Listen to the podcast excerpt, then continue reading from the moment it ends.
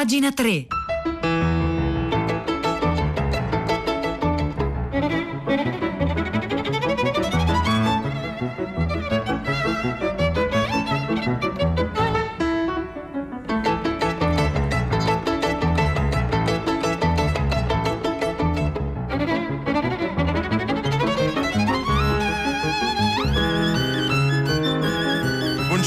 Buongiorno, un caro saluto Edoardo Camurri e benvenuti a questa nuova puntata di Pagina 3, la nostra rassegna stampa delle pagine culturali, dei quotidiani, delle riviste e del web. Oggi è martedì 21 luglio e sono le 9 e un minuto e noi iniziamo immediatamente la nostra rassegna stampa di oggi eh, ponendo una domanda. Eh, se, vi foste, se vi fosse concessa la possibilità, prendereste la pillola rossa o la pillola blu? E perché?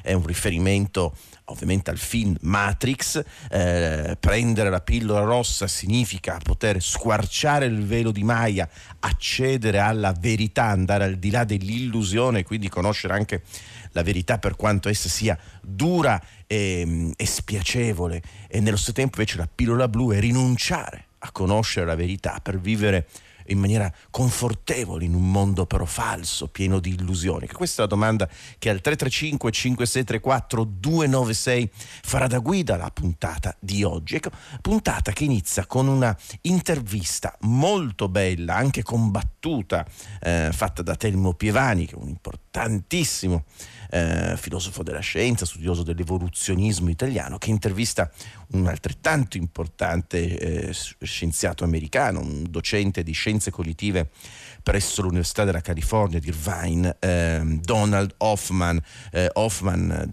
ha appena pubblicato nel mondo, eh, Bollati Boringhieri ha da poco tradotto questo suo libro intitolato L'illusione della realtà, come l'evoluzione ci inganna sul mondo che vediamo. Ecco, sulla lettura del Corriere della Sera, che ancora in edicola, si trova questa intervista di Telmo Pievani a Hoffman. I sensi ci ingannano, per fortuna, questo è il titolo eh, dato a questa intervista, parla Donald Hoffman, l'evoluzione naturale nasconde la vera struttura del mondo perché questo consente di sopravvivere.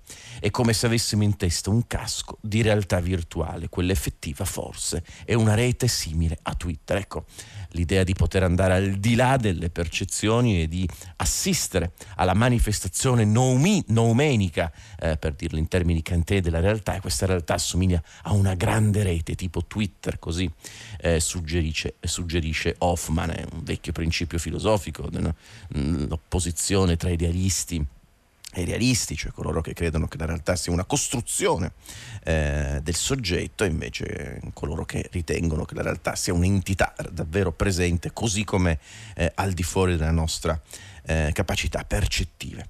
Siamo, inizia così questa intervista di Telmo Pievani a Donald Hoffman, siamo programmati dall'evoluzione per farci ingannare sul mondo. Questa è la provocatoria tesi dello psicologo cognitivo Donald Hoffman dell'Università della California. Le abbiamo chiesto di illustrarcela. Allora, eh, Pievani dice, lei scrive che la verità non è, con, non è conveniente nell'evoluzione perché le nostre percezioni ce la nascondono, risponde Hoffman, perché i nostri sensi percepiscono icone semplificate, ancorché utili, della realtà dobbiamo prenderle sul serio perché i nostri antenati sopravvissuti furono quelli che le presero sul serio. Scegliere percezioni vere ci avrebbe portati all'estinzione perché la percezione della realtà oggettiva differisce dalla percezione delle azioni che ci danno la possibilità di sopravvivere e riprodurci meglio.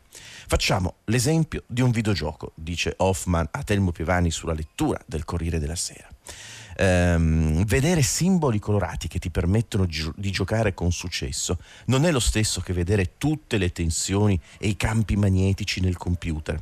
Se percepissimo tutti i dettagli perderemmo il gioco contro qualcuno che non vede la realtà oggettiva, ma solo immagini video semplificate.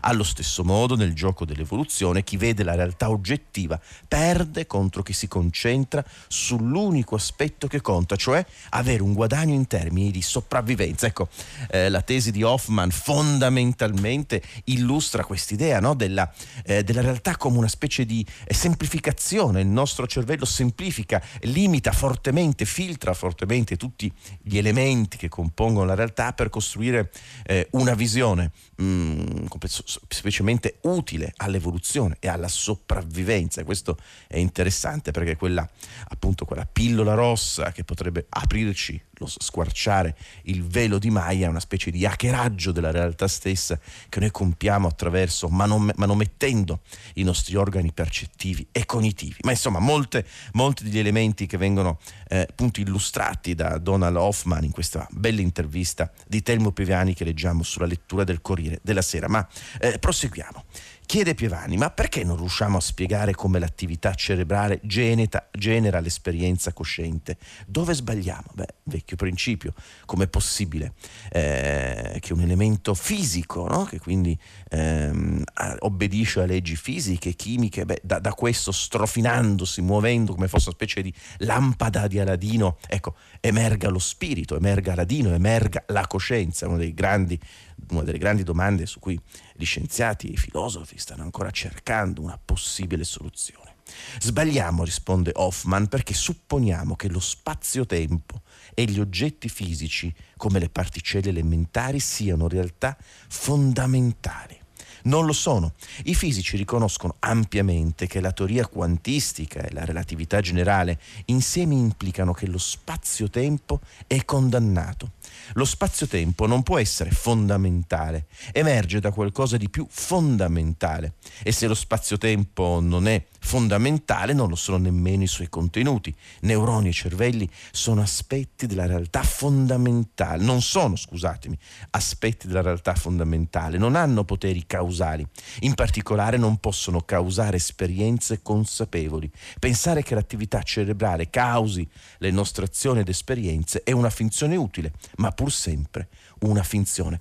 A Cipicchia è piuttosto impressionante quello che stiamo, che stiamo leggendo, quello che racconta eh, Donald Hoffman in questa intervista eh, a Telmo Pievani. Ecco, è, è quasi un ritorno eh, scientifico e sperimentale alle teorie kantiane. Lo spazio e il tempo sono costruzioni no, che, eh, del, nostro, del nostro cervello, della nostra soggettività, all'interno delle quali ordiniamo, secondo alcune categorie, la nostra esperienza. Eh, viene in mente quel libro meraviglioso, un romanzo di fantascienza degli anni 30 scritto da Jacques Spitz, si intitola L'occhio del purgatorio. È un romanzo eh, che racconta la storia di un pittore, un classico cliché bohemiene in crisi artistiche, e un giorno incontra un sapiente al mercato e questo sapiente al mercato gli regala un collirio, dice prova a metterti questo collirio eh, negli occhi vedrai il mondo in maniera diversa e ti sarà utile alla tua attività artistica. Questo pittore eh, inizia a mettere il collirio e comprende che questo collirio agisce poco per volta sulla, per, sulla sua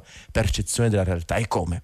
Eh, facendo vedere al pittore il mondo in anticipo, un po' nel futuro e sempre di più. All'inizio lo vede in anticipo di pochi secondi, poi lo vedrà in anticipo di poche ore, infine lo vedrà in anticipo per millenni e quindi assisterà alla manifestazione noumenica del nulla della struttura che tutto regge. Così Jacques Spitz in questo libro L'occhio del purgatorio, un libro eh, uscito qualche tempo fa per Uragna, scelto da Fruttero e Lucentini. Ma insomma, eh, vedete, ma molte, molti elementi della nostra cultura, della tradizione, non solo occidentale ma anche orientale, riemergono in, questa, in questo lavoro fatto da Donald Hoffman ehm, e raccontato nel libro L'illusione della realtà, eh, uscito per Bollati Boringhieri, di cui dà conto Telmo Pievani in questa, in intervista sulla lettura. Ma vediamo ancora veramente eh, un altro passo eh, di, questa, di intervista.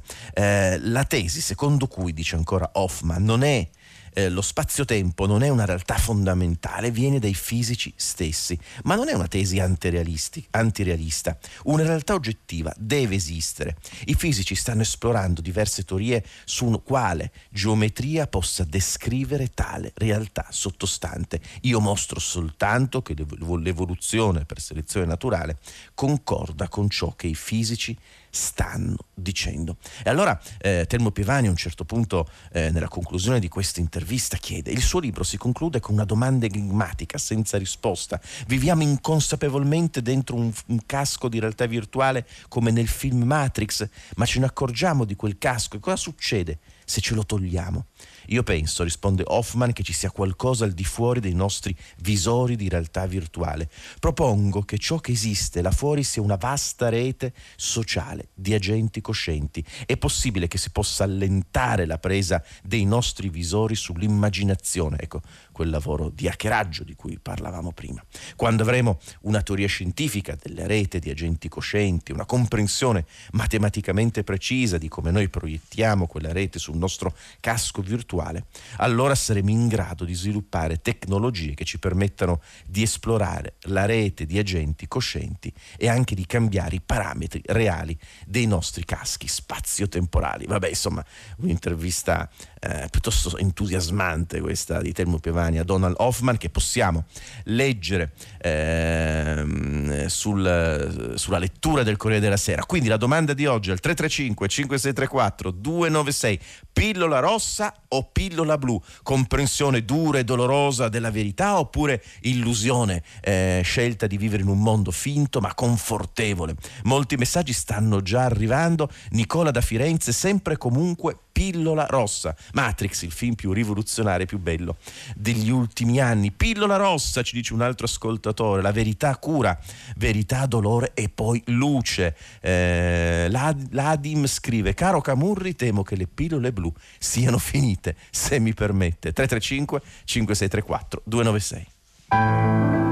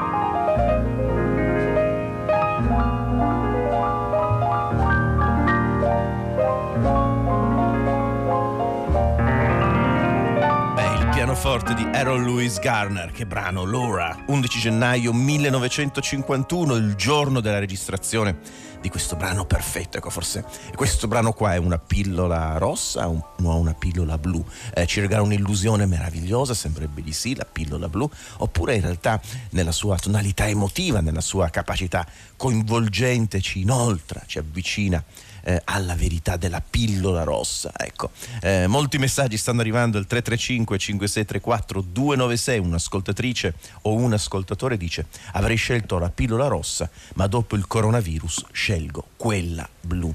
Accidenti. Pietro del Soldà, buongiorno. Eccolo, ciao Edoardo, buongiorno a tutti. Ecco, allora, buongiorno. Allora, allora, tu pillola rossa o pillola blu? Ma rossa. Silenzio. Così. rossa, giù, eh, la, la, verità no, insomma, no, tutto sommato. No, eh.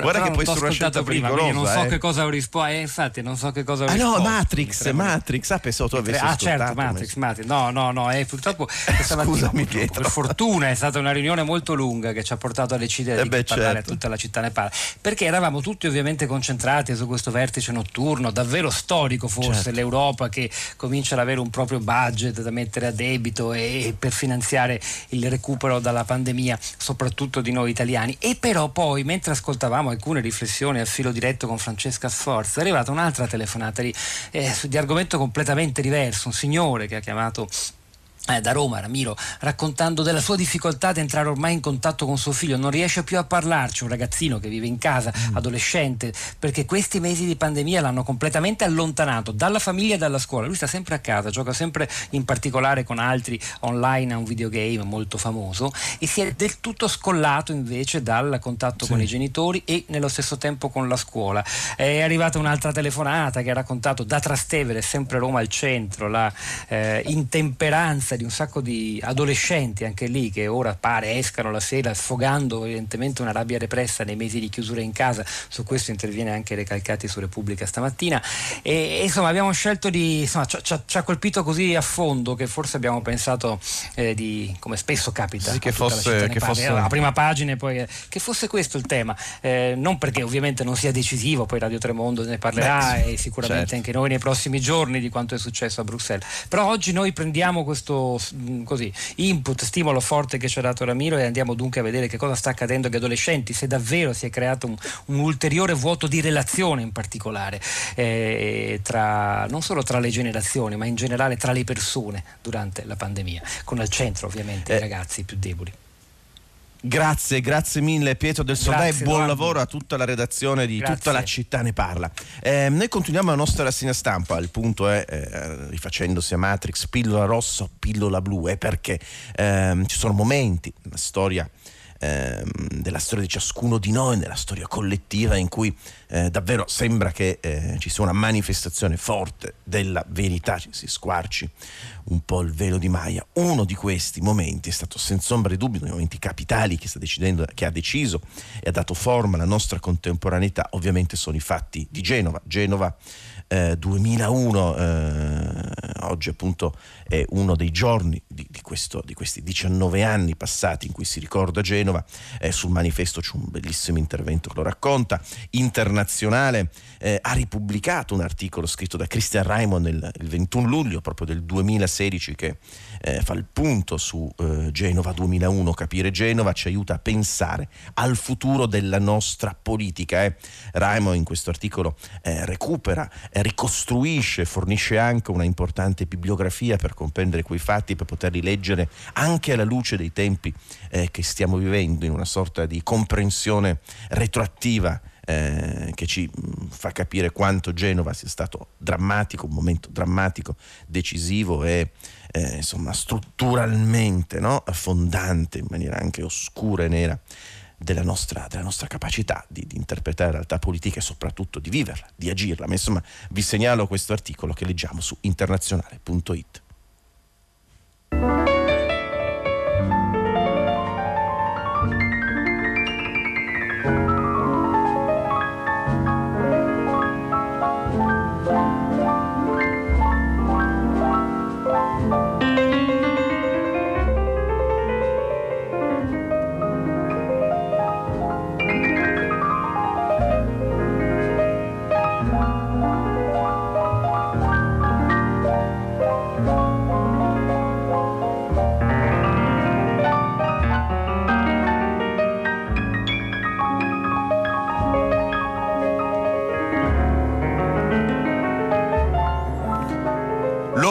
questo è il titolo del brano di Aaron Lewis Garner, il brano che accompagna questa mattina la lettura delle pagine culturali qui a pagina 3, sono le 9 e 18 minuti, davvero tanti messaggi stanno arrivando. Stiamo chiedendo ai nostri ascoltatori, ma se poteste scegliere quale pillola prendereste, quella rossa o quella blu? La rossa della conoscenza della verità per quanto essa sia dura e sconvolgente o la pillola blu invece della adesione eh, al mondo dell'illusione, ma un'adesione felice, eh, insomma senza eh, senza problemi, senza... Eh, molti messaggi stanno arrivando, c'è Michele da Milano che fa una battuta abbastanza perfetta, insomma, caro Camurri, qualunque sia la scelta, la pillola è sempre una supposta puntini puntini verità.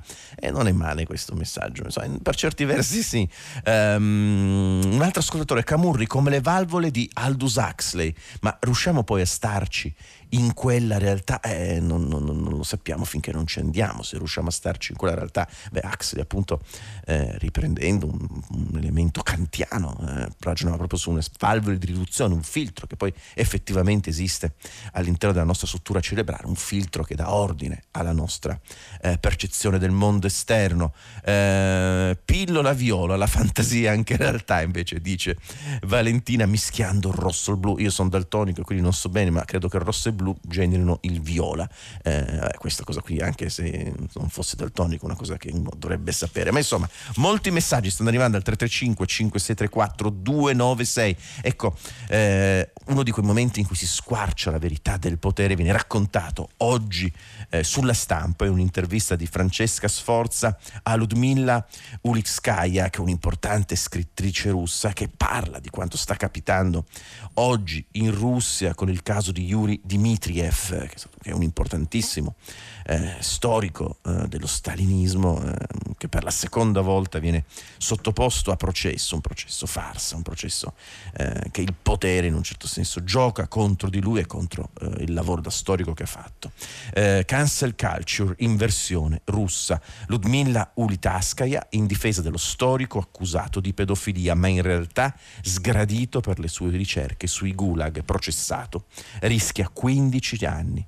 Il caso di Yuri Dmitriev e la guerra della memoria vogliono far dimenticare i crimini di Stalin ed è qualcosa che sta capitando eh, st- eh, in Unione Sovietica e in Russia, scusatemi, eh, accidenti. Mm è veramente una storia dolorosa questa. Ha cominciato a cercare fra le carte e i documenti d'archivio e ha finito con lo scavare nei boschi della Carelia, nel nord-ovest della Russia. Uno storico non convenzionale, Yuri Dmitriev, classe 1956, autore di diversi libri sul terrore staliniano e sulla scoperta di fosse comuni traboccanti di cadaveri mai censiti né registrati prima.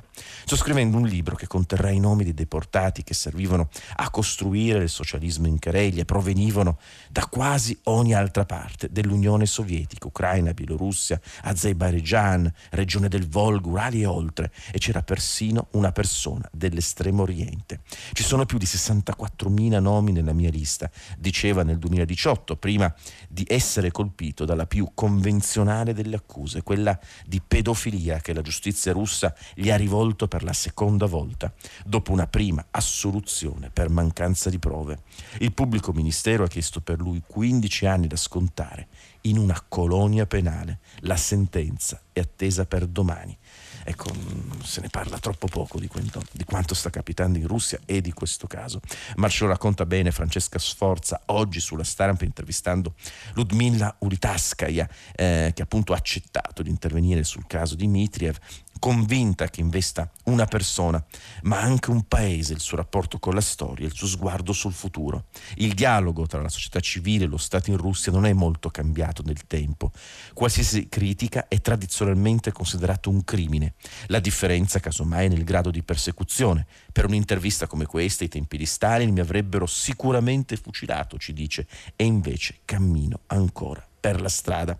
Ehm, Francesco Sforza chiede eh, a, a Ludmila Ulitaskaya, insomma, um, quale pensa sia il reale misfatto eh, di Yuri Dmitriev agli occhi della giustizia del governo russi? La risposta, eh, ci dice Ulitaskaya, è terribilmente semplice. Dal 1917 ci sono state due autorità, il Partito Comunista e gli organi di sicurezza dello Stato, che col tempo hanno cambiato diversi nomi, insomma. KGB e si sono sempre fatti una guerra sotterranea. Nella Russia moderna hanno vinto questi ultimi e l'intera attività di Yuri Dmitriev è stata dedicata alla divulgazione di crimini commessi dagli organi della sicurezza dello Stato. A partire dagli anni 90 del secolo scorso ha individuato luoghi di esecuzioni di massa durante il grande terrore per esempio, un grande, un grande lavoro appunto ehm, di Yuri Dmitriev che eh, va proprio a colpire no? la logica, la politica, i crimini a denunciare i crimini degli organi di sicurezza dello Stato russo e questo sta portando Yuri Dmitriev a affrontare il secondo processo con questa accusa falsa, appunto l'accusa infamante di pedofilia. Ma insomma tutta l'intervista di Francesca Sforza a, eh, sul caso di Yuri Dmitriev eh, a Ludmila Lutasca è interessante, ve la segnalo, si può leggere oggi sulla stampa.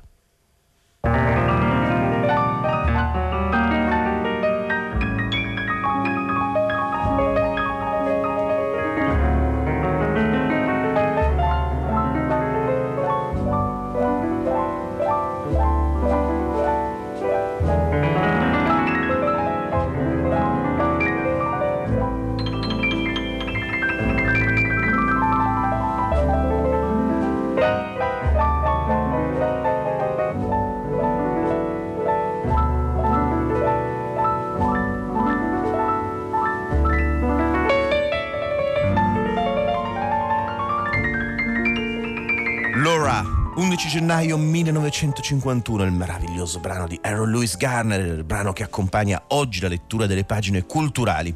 Qui a pagina 3 eh, arrivano molti molti messaggi tra pillola rossa e pillola blu.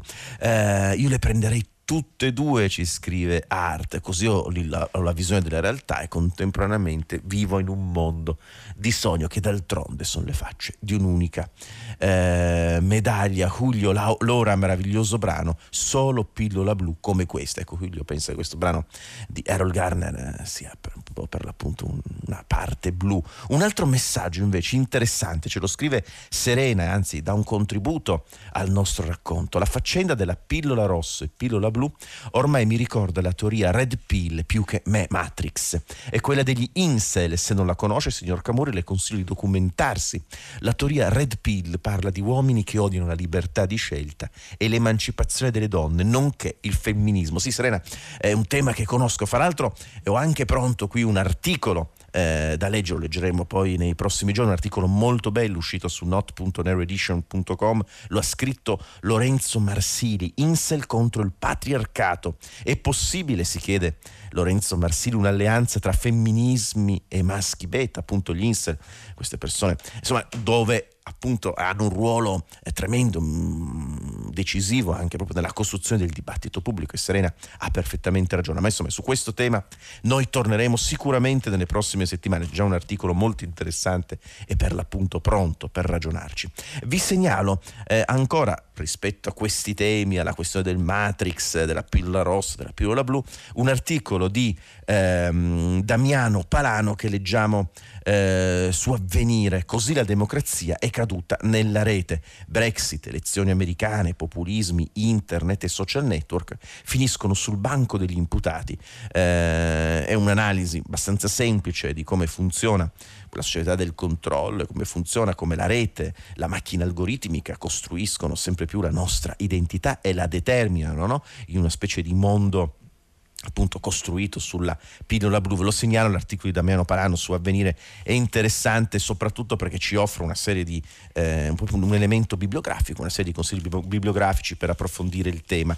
Ma vi voglio anche segnalare sul manifesto di oggi, a pagina 11, un articolo, un intervento di Luca Crescenzi, che è il massimo studioso eh, italiano, ma non solo, insomma a livello europeo, di, dell'opera di Thomas Mann, un formidabile studioso della letteratura tedesca che ci racconta di Enrico Ganni, eh, un grande germanista, traduttore indimenticabile che è morto, eh, se n'è andato a 70 anni, ha tradotto Goethe, Kafka, Freud, Musil, Günter Grass, insomma una figura importantissima quella di Enrico Ganni e Luca Crescenzi sul manifesto eh, lo racconta con grande passione. Eh, grazie alla sua dedizione abbiamo per esempio a disposizione in Italia le opere del filosofo Walter Benjamin. Ma insomma, eh, questo è anche piuttosto interessante parlare di Ganni, no? perché Ganni con Goethe e con tutto questo lavoro beh, ci riporta proprio alle origini no? di quel, eh, del, quell'idealismo tedesco che in una certa misura è stata una delle grandi dire, filosofie della modernità eh, nel raccontare, nel lavorare sull'ipotesi per l'appunto della pillola rossa. Marcello, pillola rossa e andiamo a vedere quanto è profonda la tana del bianconiglio. Eh, certo, eh, il concetto di pillola rossa e pillola blu mh, mm, si ritrova in maniera molto forte appunto nell'opera eh, di Lewis Carroll.